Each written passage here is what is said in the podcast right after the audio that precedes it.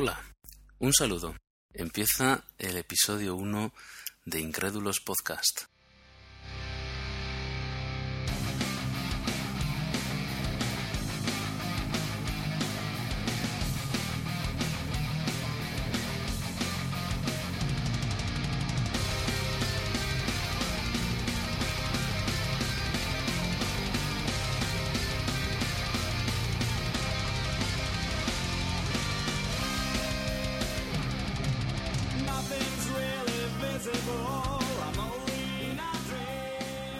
Saludo, este es el episodio 1 de Incrédulos Podcast, con el que comienza una andadura que espero sea fructífera.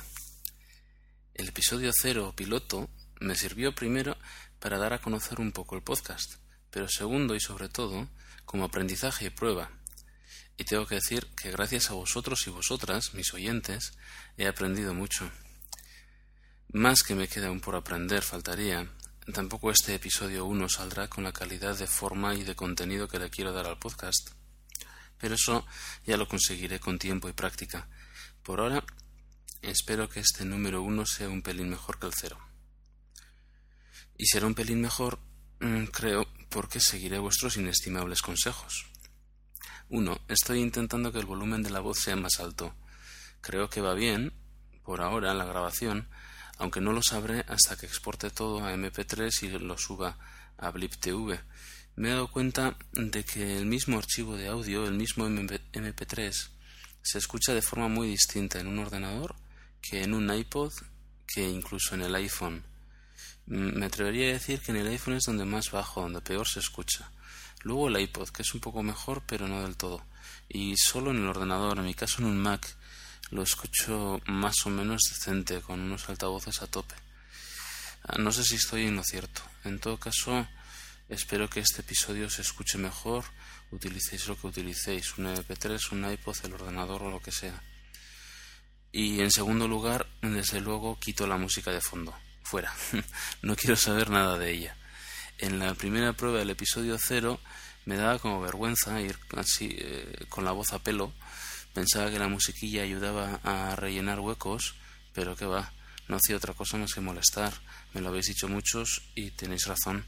Os agradezco enormemente todos esos comentarios, eh, especialmente los de Frog y Kiara, que así me lo indicaban en sendos comentarios en el blog. Eh, a partir de ahí he ido haciendo pruebas con la pista o con, la, sí, con el archivo de GarageBand que ya tenía, quitando, poniendo y demás pero no he reeditado el episodio cero, se queda como está para la pequeña posteridad y, intentaré mejorarlo ahora en el 1 y, en los siguientes, quitando la música y haciendo prueba a ver qué tal sale. Eh, aparte, ah, volviendo a Frog y Kiara, me transmitían unas opiniones que me parecieron muy, muy, muy valiosas. Así que ya volveré a ellos en la sección de ruegos y preguntas que creo que les dedicaré por entero a, los comentarios de Kiara. Bueno, además de estos, tengo que agradecer también los comentarios en el blog de Sebas y de Cortador. Y todas las opiniones, felicitaciones y ánimos que he recibido también a través de Twitter. Eh, Amael TJ de, y charlas, eh, Marquio, Agorriche, Tacito, el gran Tacito, que me ha llamado revulsivo mío, no sé, tengo que preguntar, a ver qué querías decir, Rubén. A Sebas, repito que además el comentario eh, me ha ayudado mucho también, y, también me ha tuiteado bastante sobre el episodio cero. Eh, a Mac1001, Ariadna GM de WhatsApp, dijo que lo escuchó, que lo iba a escuchar. ¿eh? Ariadna, no me has dicho todavía qué te ha parecido. Álvaro, Daguayo, Taber, Juan de Sant, el doctor Juan de Santander, de soliloquios, me prometiste un audio, no lo he recibido, no se me olvida. Amagoya, pamplónica mía, me dijiste que tenía una bonita voz, muchas gracias.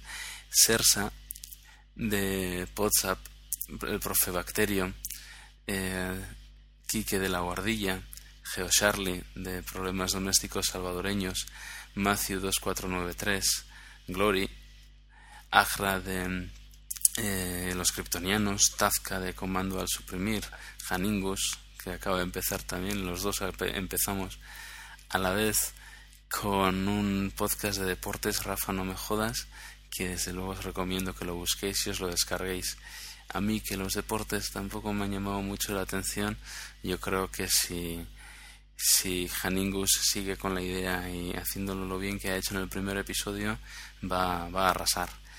Eh, a todos los de Gravino82, a Wishu y Elena HG, que se autoproclamó primera seguidora, y a Pepa Cobos, que me recomendó que no se me subiera a la cabeza.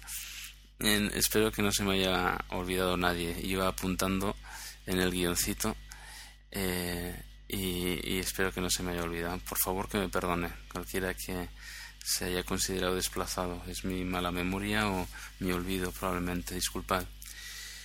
Bien, y dicho todo lo anterior, pasamos ya al episodio 1. Eh, creo que va a ser más largo de lo que querría, así que se va a quedar solo en dos secciones. Eh, al final será la de ruegos y preguntas, que ya he grabado para cuando estoy haciendo esta introducción y que la verdad no me ha quedado precisamente corta. Como plato fuerte, el tema central, que desarrollaré a continuación. Pongo primero una promo para recomendaros un podcast. Además es una promo personalizada que atentamente me han enviado desde el podcast desinformativo y pasamos a continuación al tema central.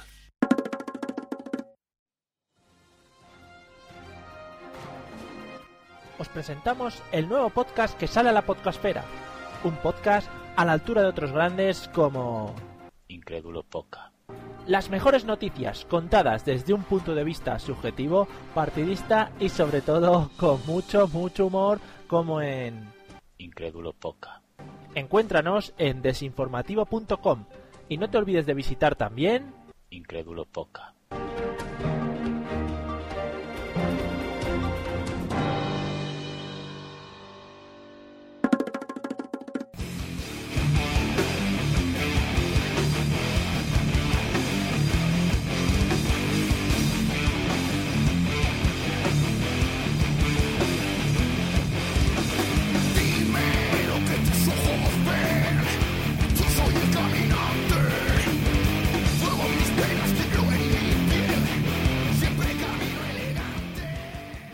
Muchos temas que tengo previstos para los sucesivos episodios de Incrédulos Podcast, quería empezar este número uno por cercanía al, al, aniversario que se está celebrando, haciendo mi particular homenaje a la llegada de la humanidad a la Luna.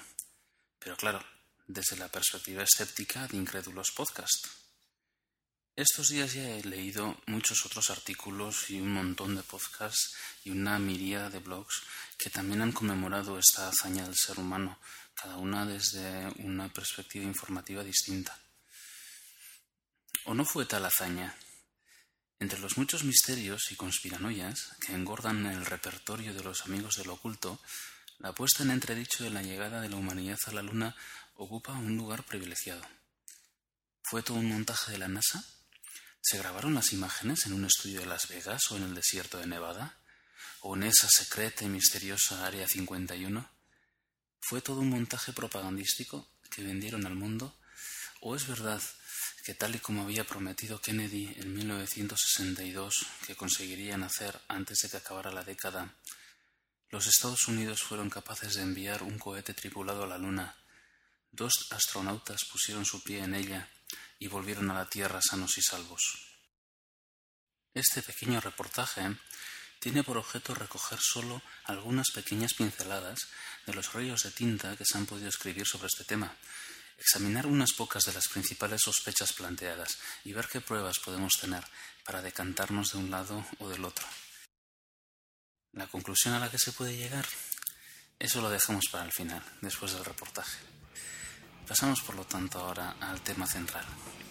La humanidad llegó a la Luna. ¿O no?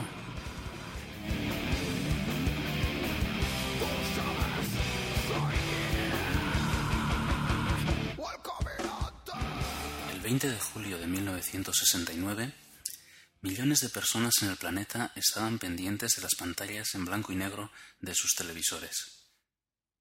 El mundo aguantaba la respiración mientras asistía con la boca abierta a un hecho histórico. En las pantallas estaban viendo cómo, a 400.000 kilómetros de distancia, un ser humano ponía el pie en la luna, en el satélite querido que había iluminado las noches en la Tierra durante millones de años. Luego le seguía un segundo humano, y entre los dos desplegaban una bandera. Caminaban dando saltitos ligeros, parecían flotar en el aire. Montaban máquinas y hacían experimentos. Se paseaban por una superficie llena de polvo. Los telespectadores estaban siendo testigos, tal y como miles de generaciones habían soñado cada noche durante siglos, de cómo la humanidad había conseguido dar un salto gigantesco, abandonar el planeta y posarse en el astro más cercano. Esa noche, la humanidad había llegado a la Luna. Venga, venga, venga. Que todo el mundo lo sabe ya. Esa escena fue una grabación que hizo la NASA en Las Vegas o en Nevada o en algún desierto lejano. Nunca se ha llegado a la Luna. ¿No ves que sacaron esas imágenes y ya está? Con eso ya ganaron a los rusos y nadie más ha vuelto a hacer nada de eso. Uy, ¿quién eres tú? ¿Una troll? ¿Una aficionada a los misterios milenaristas? ¿De verdad crees que no se llegó a la Luna? A la Luna hemos llegado los humanos muchísimas veces ya. De hecho, hoy en día la estamos cartografiando a través de misiones de Japón y Europa. Vamos, como Google Maps. Tanto antes como después de 1969 hemos hecho infinidad de viajes a la Luna en artefactos no tripulados. Lo importante del viaje de julio de 1969, sin embargo, es que fue la primera vez que llegaron unos humanos físicamente, pisaron la superficie de la Luna y volvieron a la Tierra, en unos cohetes que fueron capaces de hacer todo ese viaje de ida y vuelta. A ver, vale que hayamos llegado con cohetes, maquinitas, ondas y esas cosas. De hecho, ya sé que tenemos un montón de satélites para los móviles y la tele, y eso ya lo entiendo. Pero que fuera gente de carne y hueso, eso es más difícil de creer. Y además, ¿por qué fueron una vez y nadie ha vuelto? De hecho, no hubo solo esa única vez. Se han hecho seis misiones en total, que llevaron astronautas con éxito a la Luna. La conocida, la de Neil Armstrong y Buzz Aldrin, que ahora celebramos, fue la primera, la misión Apolo 11. Pero hubo otras cinco más, la Apolo 12, la 14, 15, 16 y 17, entre 1969 y 1972, que fue esta última. En total, 12 astronautas han pisado la Luna. La Apolo 13 también salió, pero tuvo problemas en el cohete y se tuvo que conformar con orbitar la Luna y volver sin pisarla. ¿Te acuerdas de la peli de Tom Hanks? La de Houston tenemos un problema. Esa fue la misión Apolo 13. Bastante hicieron con llegar a salvo a la Tierra de vuelta. Bien es verdad que desde 1972 no ha habido más misiones tripuladas. Los Estados Unidos, una vez que habían ganado la carrera de la Unión Soviética, decidieron gastarse el dinero en otras cosas. La Unión Soviética misma siguió enviando cacharros unos años más, pero ya sin astronautas. La última vez que fueron fue en agosto de 1976, y además fue un éxito. Los soviéticos consiguieron mandar una máquina que perforó y sacó muestras de la Luna a dos metros de profundidad, y las trajo de vuelta, que casi es lo más difícil, pero nunca consiguieron llevar tripulación. Ya, pero es que ese es el tema. La única preocupación de los Estados Unidos era ganar la carrera espacial a la Unión, a la Unión Soviética, porque esa les llevaba ventaja con Gagarin y la perra laica y todo aquello. Montaron una grabación de película y nos vendieron un montón de fotos, pero nunca ocurrió en realidad. Las fotos son todas sospechosas. Por ejemplo, hay fotografías de un astronauta bajando una escalerilla a la sombra de un módulo lunar, con el sol del otro lado, y aunque la sombra es negra como el carbón, al astronauta se le ve bien clarito. Eso quiere decir que tenía que haber otro foco encendido. No podía ser solo el sol. O también hay fotos donde las piedras proyectan sombras en distintas direcciones. Eso tiene que ser porque se trataba de un estudio de grabación y había fuentes de luz que iluminaban las piedras desde distintas posiciones. Si la única fuente de luz fuera el sol, las sombras tendrían que estar todas en la misma línea. No, eso no es así. Esa interpretación que dices da por hecho que el sol es la única fuente de luz. Y lo cierto es que en la luna el sol es la única fuente de luz directa pero no es la única. La luz se refleja, rebota, vuelve, se proyecta en todas direcciones a partir de una superficie que la refleje adecuadamente. Y la luna es precisamente esa superficie que refleja la luz que ilumina el traje del astronauta entre sombras. La luna tiene un albedo del, del 7%, El albedo es la capacidad de reflejar la luz que recibe un cuerpo, lo que quiere decir que en la superficie de la Luna rebota un 7% de la luz que le llega del Sol. Es suficiente para iluminar el traje entre sombras, es como una pantalla reflectante. Y por lo que hace a la dirección de dichas sombras en otras fotos, eso que me decías de que van en direcciones eh, distintas, ni te preocupes de eso. Te puedes imaginar que la superficie de la Luna no es plana. Tú misma has visto sus montañas, sus valles, cráteres. Aquello es como cualquier otro cuerpo de roca, tiene cuestas, baches, piedras sueltas. Cada sombra cae, por decirlo de alguna manera, sobre el suelo en el que se encuentra, cuesta arriba, cuesta abajo, en una depresión del suelo. En cada caso, la sombra será más larga o más corta, o se curvará hacia un lado o hacia el otro. Es decir, cuando sacas una foto con un angular muy amplio que abarca una extensión grande de un terreno que no tiene por qué ser exactamente plano, es más que normal que cada sombra sea de su padre y de su madre. Es decir, no necesitas más de un foco de luz para conseguir sombras en distintas direcciones. Y además piensa una cosa. Si alguien estuviera montando un estudio para falsificar fotos de la Luna, ¿crees que metería más de un foco? ¿No crees que lo primero que haría sería poner un solo foco, un pedazo de foco enorme para imitar al Sol? Sí, ya, lo que quieras. ¿Cómo es que no hay estrellas en el cielo en las fotos de la Luna, eh? Un cielo completamente negro, como nuestras noches, y no hay ni una sola estrella. ¿No demuestra eso que las fotos no pudieron tomarse en la Luna? No, en absoluto. Es un tema básico en fotografía. Con el reflejo de luz en la superficie de la Luna tienes mucha entrada de luz en primer plano. Luego tienes que adaptar el diafragma y el obturador de la cámara a esa circunstancia. Y no puedes sacar a la vez un fondo muy oscuro. Para sacar un primer plano muy claro, sacrificas el fondo. Si quisieras que las estrellas quedaran impresas en la película fotográfica, tendrías que quemar el primer plano dejar que éste deslumbrara. Ya, bueno, deja las fotos. Lo que no tiene ningún sentido es el vídeo de la bandera estadounidense. Eso sí que es falso. Todo el mundo sabe que en la Luna no hay atmósfera y por lo tanto no hay viento. Es imposible que la bandera ondee al aire tal y como se ve en el vídeo. Uy, eso tiene una explicación muy sencilla. Mira, efectivamente en la Luna no hay atmósfera, no hay aire, no hay otra cosa más que vacío. Precisamente por eso tuvieron que poner una vara horizontal al mástil, para sujetar la bandera abierta y que no se cayera a plomo. Pero es precisamente ese vacío el que ayuda a la bandera a ondear durante un rato. Si hubiera aire, no viento, ¿eh? solo una atmósfera, pero con el aire quieto. La propia resistencia que proporciona el aire pararía el movimiento de la bandera mucho antes. Pero como hay vacío, el meneo de los astronautas clavando la bandera es lo que da inercia a esta para que se mueva y la ausencia de aire es precisamente lo que permite que siga ondeando durante más tiempo que el que haría si hubiera aire. Ese experimento se puede hacer en una cámara de vacío aquí en la Tierra sin necesidad de ir a la Luna, y de hecho se ha hecho muchas veces y se ha comprobado. Es más, no habíamos quedado en que esto era un estudio de grabación, pues entonces no habrían puesto ventiladores para hacer que la bandera ondeara, esta habría permanecido totalmente quieta para imitar el supuesto efecto en la Luna.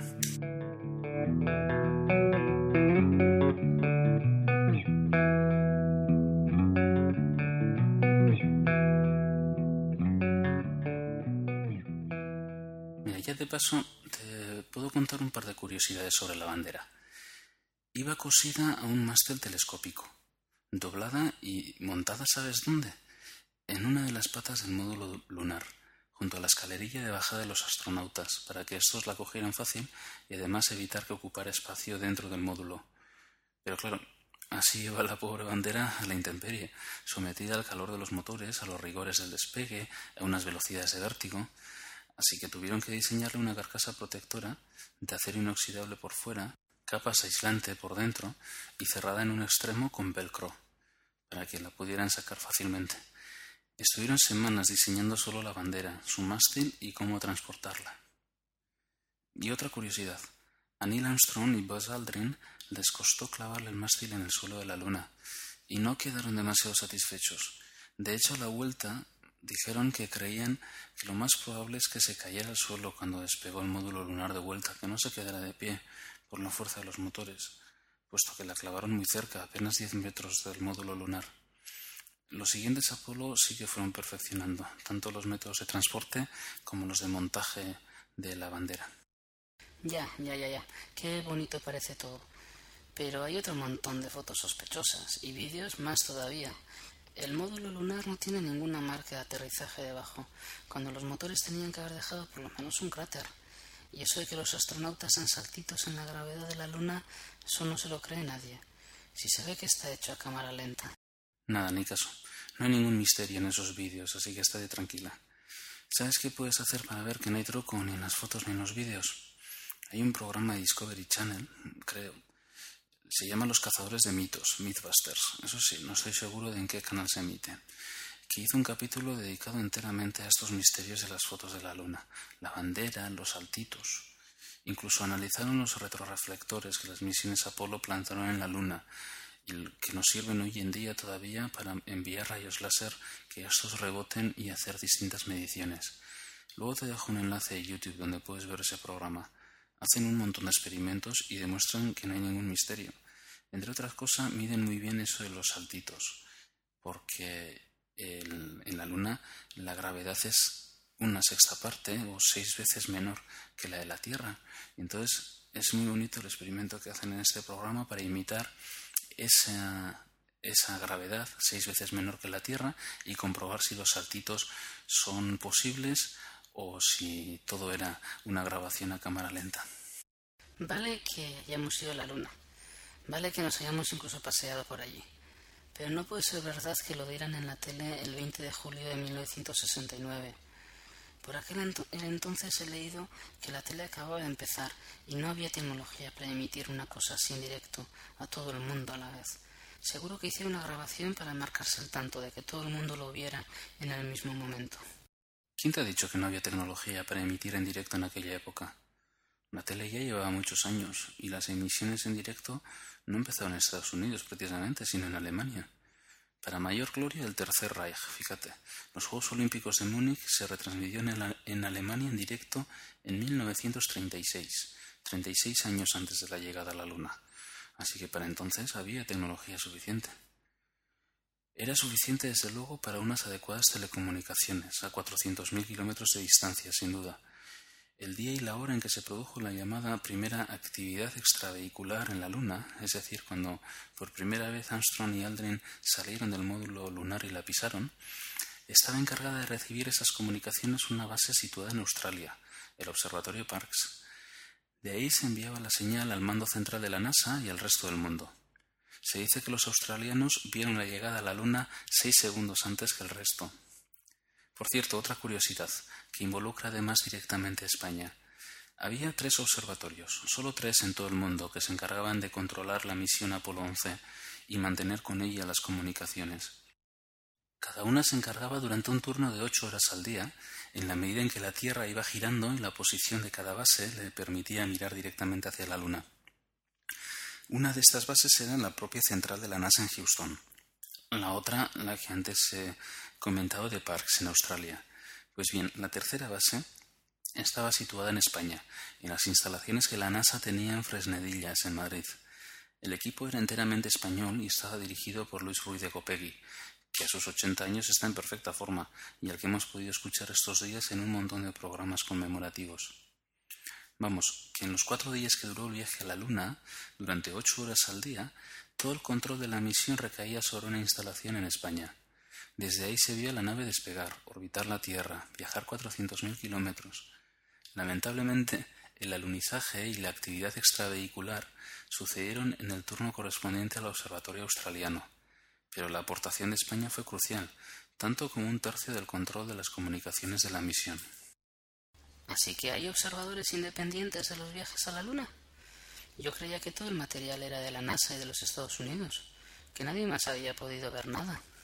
Bueno, las instalaciones de Fresnedilla, que hoy en día se han trasladado a Robledo de Chabela, eran y son de la NASA, así que a lo mejor eso no te vale. Pero el observatorio australiano sí era independiente. Y de todas formas, todo el mundo, pero es que todo el mundo pudo observar la misión, seguirla minuto a minuto, y analizar todo el material enorme de pruebas después de las misiones. Los científicos llevan 40 años examinando los resultados de, de aquellos viajes, y todo se ha hecho público y se ha puesto a disposición de la comunidad científica y del mundo. Vamos, que todo el planeta ha tenido ocasión de mirar con lupa tanto las misiones como el material posterior. Hay tanto archivo fotográfico, de vídeo, de radio, las rocas lunares, tanta gente involucrada, tanto examen científico, que la verdad habría sido más costoso y más caro falsificar todo el montaje que coger e ir directamente a la Luna. Además, tú misma decías que todo esto era una carrera contra la Unión Soviética en plena Guerra Fría, y es verdad. La Unión Soviética también tenía tecnología y experiencia suficiente, probablemente más que los Estados Unidos, para controlar cuándo se producía un viaje al espacio, para controlar cada satélite que fuera puesto en órbita. También están los archivos de los seguimientos que la URSS hizo de la misión estadounidense. ¿Crees que los soviéticos habrían perdido un segundo en denunciar el montaje si hubiera sido todo una falsedad?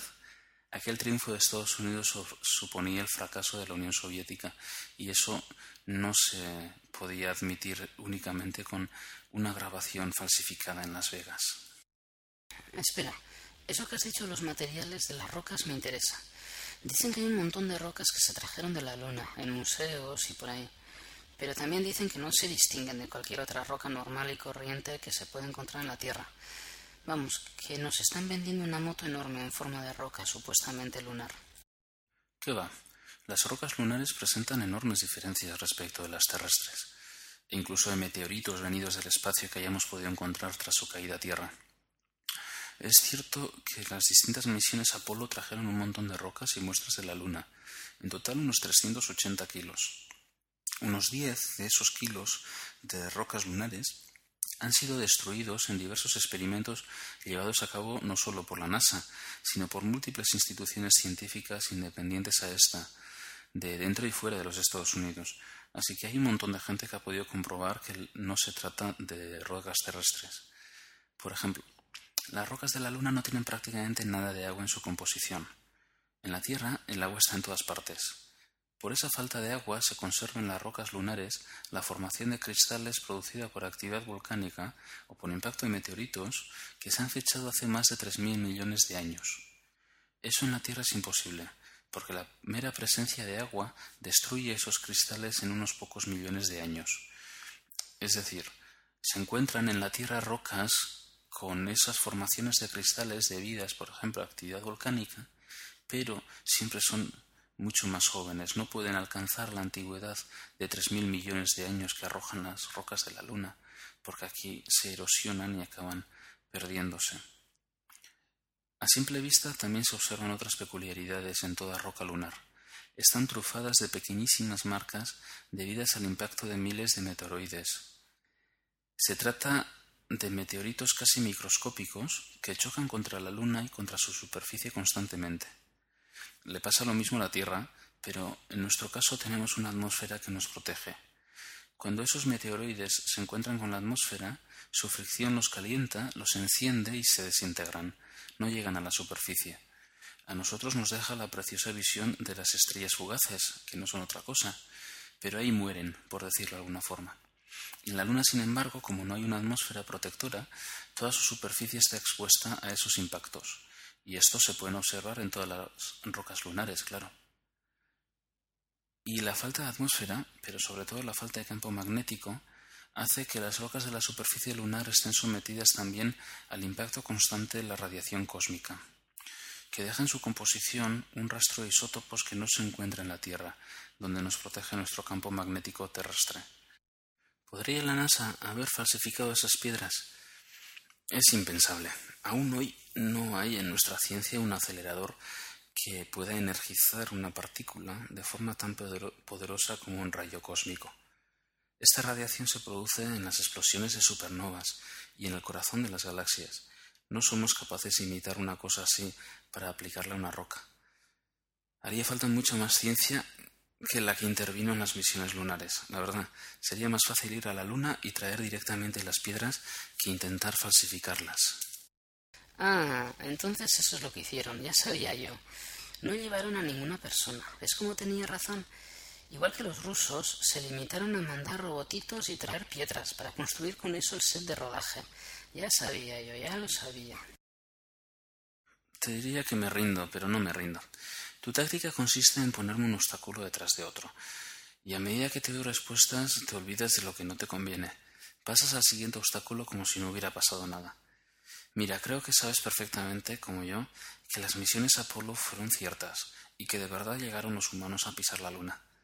Puedes ponerle a esto el misterio que quieras y las trampas que te apetezcan, pero si, si, quieres conocer la verdad en serio, te invito a buscar toda esa información por ti misma.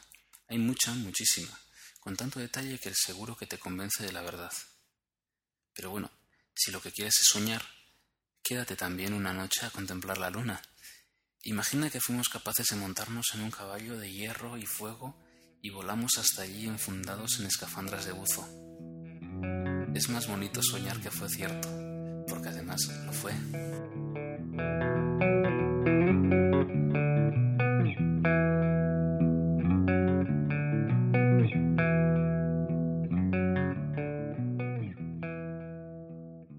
Espero que os haya gustado el reportaje.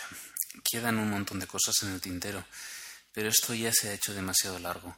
Confío en no haberos aburrido demasiado. Mi opinión. Al principio prometía darosla al final, pero supongo que no hace falta. Os invito a buscar la información por vosotros mismos y en el post de este episodio os dejo unos cuantos links. Lo más divertido desde luego es ver el capítulo de Mythbusters en YouTube, no os lo perdáis. Pero también es más interesante todo el archivo fotográfico de todas las misiones Apolo que la NASA pone a disposición del público en Internet, que podéis mirar y que tiene fotografías preciosas. Todas son de dominio público y son las que ilustran el post de este mm, episodio 1 de Incrédulos Podcast, así que están a vuestra disposición para que las disfrutéis. Y para pasar a la última sección de robos y, preguntas, pongo otra promo y seguimos. Y charlas podcast. Aquí charlamos de los iPhones, de los Macs y cosas así importantes. Guarda, guarda eso, que ahí hay material para hacer una promo. Yo te digo, mira, a, mí me costó mucho, o sea, cuando salió, o sea, pero estaba encabronado en me lo compro, me lo compro. Gemma la tenía loca perdida diciendo, nada, tío, cómpratelo ya, déjame tranquila, no sé qué. Espérate un segundo, voy a por agua porque ya estoy seco, o sea, imagínate. Tú oirás ruido de fondo mío porque tengo a Gemma fregando los platos. Ah, sí, eso sí lo oigo. Ah, y el blog y charlas.es y charlas.com.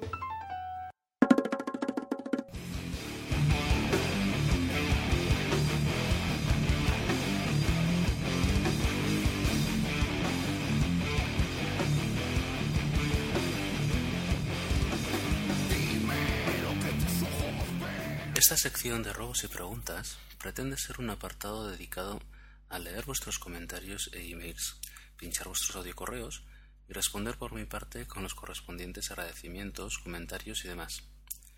Pero sobre todo lo que más deseo es que se vaya convirtiendo con el tiempo en un espacio en el que se vaya produciendo un intercambio de ideas, un debate que vaya enriqueciéndose con vuestras aportaciones, vuestras opiniones, respuestas y contrarrespuestas.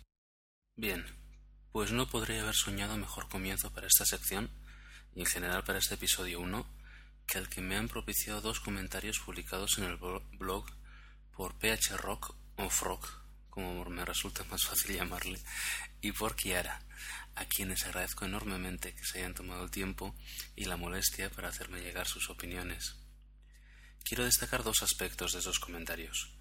Uno en el que coinciden Kiara y Frog, a modo de sugerencia acertadísima para el enfoque que en su opinión debería tener el podcast. El segundo, un tema que introduce Frog y que me parece genial. Me da el punto de partida justo para empezar el debate sobre una cuestión hartamente discutida. ¿Son compatibles religión y, ciencia? Es más, en el primer intento de grabación de este episodio 1 me había enrollado tanto con esta cuestión que se iba a convertir en el tema central. Había llegado a grabar 18 minutos de respuesta y todavía no había dicho ni un tercio de lo que quería decir o de lo que quería desarrollar. Pero me he propuesto muy en serio intentar por todos los medios mantenerme en una duración breve para el podcast.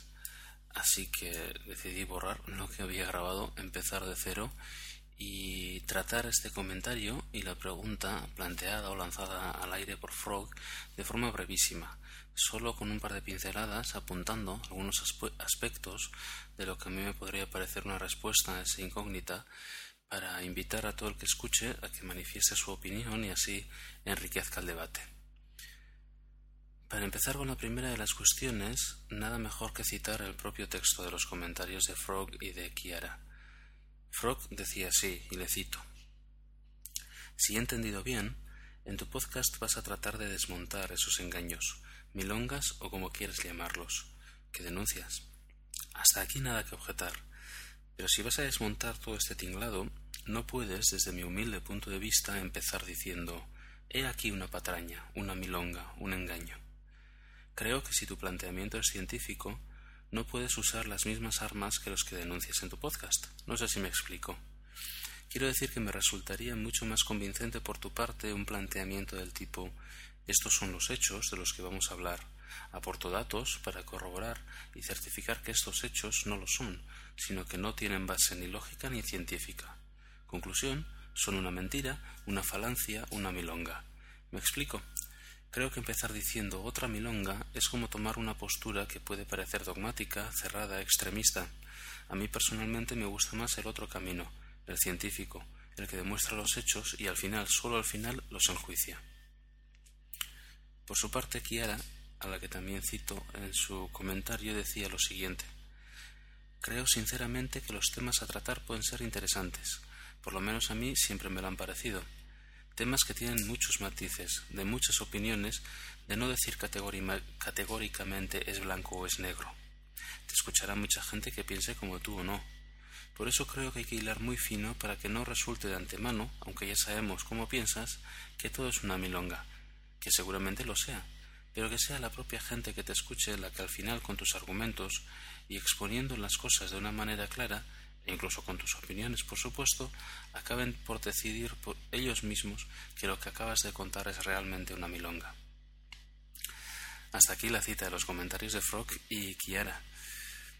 Eh, creo, de verdad, que no podía esperar comentarios más acertados, mejor argumentados y más razonables, para mi primer episodio. Así que mi corazoncito siempre les estará agradecido. Pero sobre todo quiero decir que tienen los dos más, más razón que dos santos. No es nada fácil ser totalmente aséptico en la exposición de un tema en el que tienes una opinión clara y en el que además deseas tener una postura más o menos militante. Al menos a mí no me va a resultar nada fácil, para eso hago un podcast con una finalidad muy clara.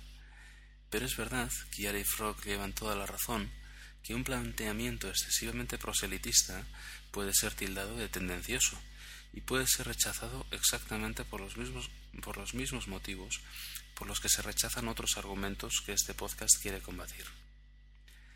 Así que debo decir que ¡zas! en toda la cara. no, eso es broma. Esos comentarios me han hecho reflexionar mucho, aprender también mucho, y os los agradezco en el alma porque creo que habéis dado en la clave y que eso me ayudará a hacer un buen podcast.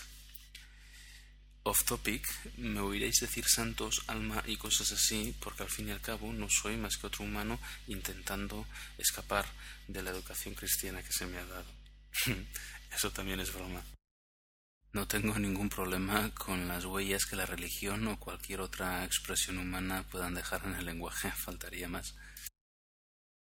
El segundo de los temas es uno de esos sobre los que corren ríos de tinta. Tres secciones de la Biblioteca de Alejandría estaban probablemente dedicadas a almacenar y clasificar toneladas de pergaminos, códices, pliegos, rollos dedicados a debatir esta cuestión. Y probablemente el debate perdure siempre.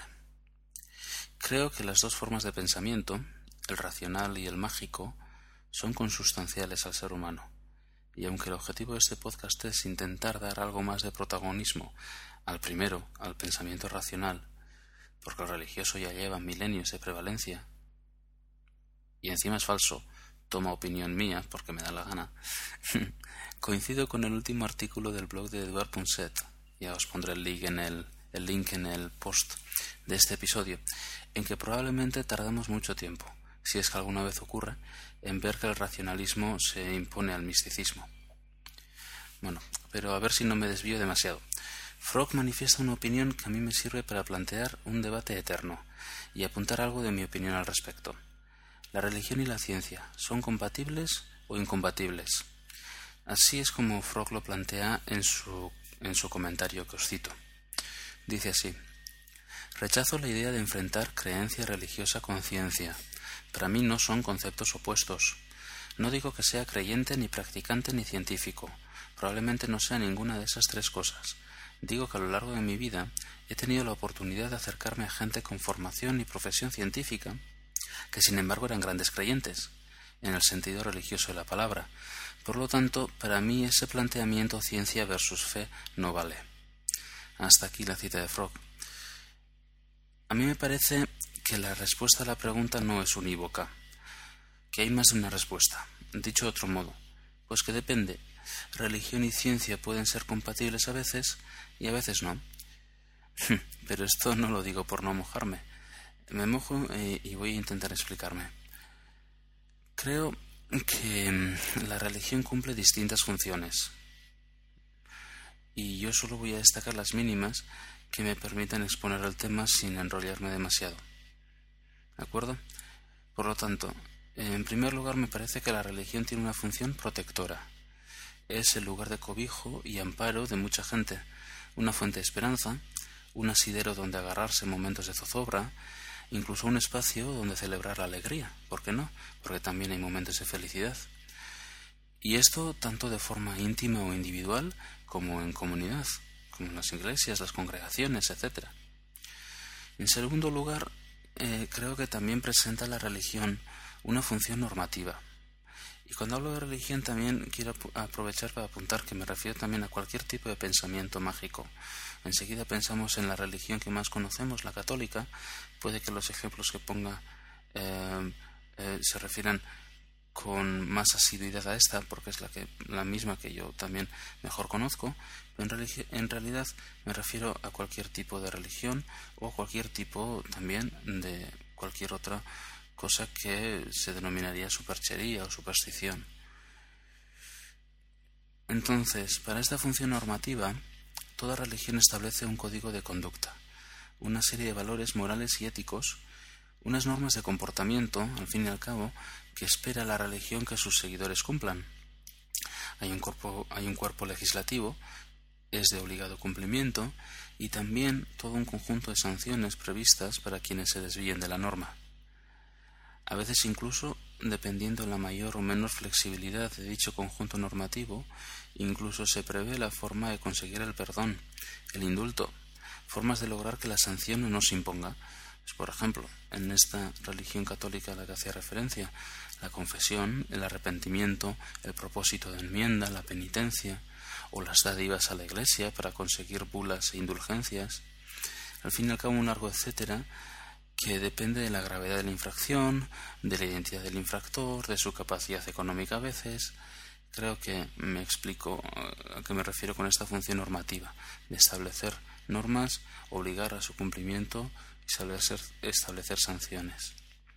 Y por último, mencionaré también la función descriptiva de la religión.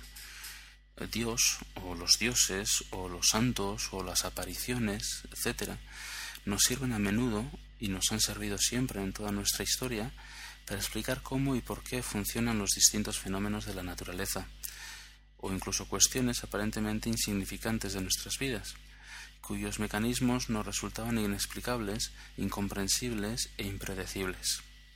Por ejemplo, rezar una novena a un santo o sacarlo en procesión, porque Dios no nos es propicio y hace tres años que la sequía arruina nuestras cosechas.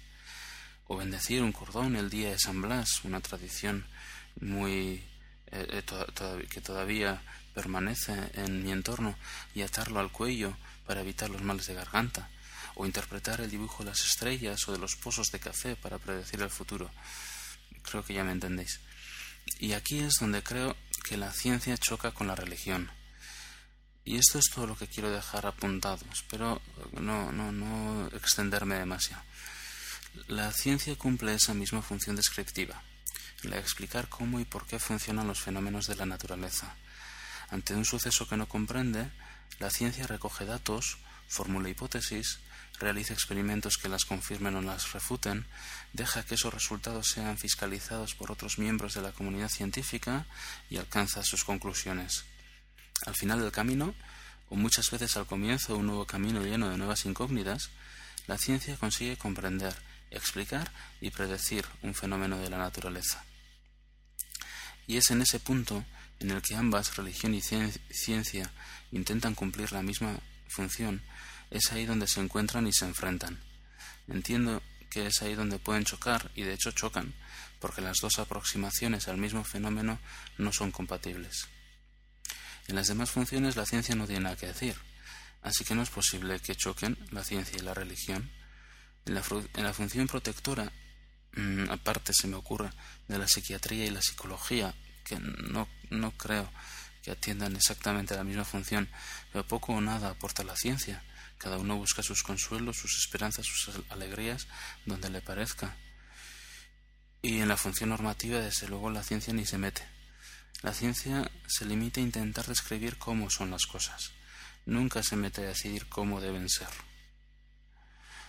Esto, entre paréntesis, me recuerda un tema que algún día quiero hablar de la teoría de la evolución de Darwin, algunas teorías peligrosas que se han extraído de ahí y que sin embargo no son darwinianas. Eso es al margen, otro día me acordaré. Volviendo al tema, eh, en esos aspectos o en esas funciones, la protectora y la normativa, religión y ciencia son compatibles porque no se enfrentan. Un científico, por eso, por tanto, y creo que es aquí donde contesto directamente al comentario de Frog, puede ser un devoto creyente y confiar su fe a Dios, porque religión y ciencia se refieren a aspectos distintos de su vida. También un religioso puede aceptar tranquilamente la verdad científica de las cosas y aún así maravillarse ante la obra de Dios. Pero aquí hay una diferencia. Lo que un religioso cientista o, o, que acepta la verdad científica no dirá a sus compañeros de orden es hermanos, rezad a Dios para que la gripe de Fray Rufino no se nos contagie a los demás. No. Un religioso que conoce la ciencia les dirá, hermanos, rezad a Dios sin duda, pero sobre todo, cuidaos de estar mucho tiempo en la celda de Fray Rufino, resguardaos, abrigaos, y en cuanto pueda, en cuanto podamos y venga el médico, vamos a vacunarnos.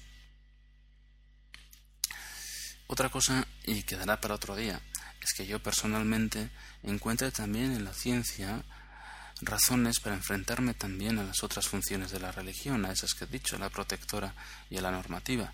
Es decir, otra cosa es que me oponga a la función normativa y rechace para mí mismo la función protectora de la religión. Pero eso queda para otro día, para otro tema. Y también para, para vuestras respuestas, si, si os place hacerme comentarios.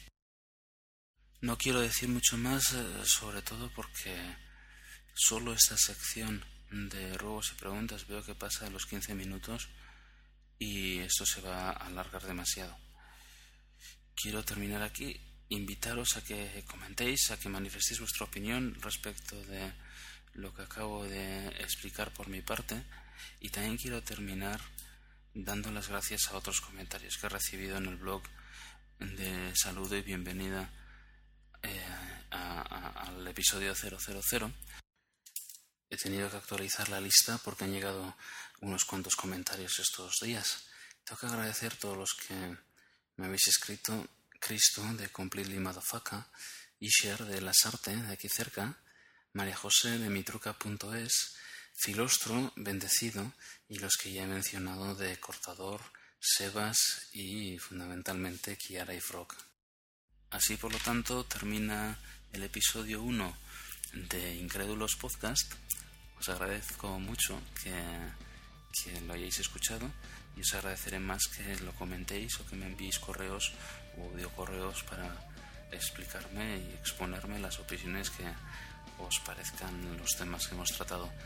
Podéis escribirme a incrédulospodcast.gmail.com o comentar en incrédulos.com o incrédulos.wordpress.com.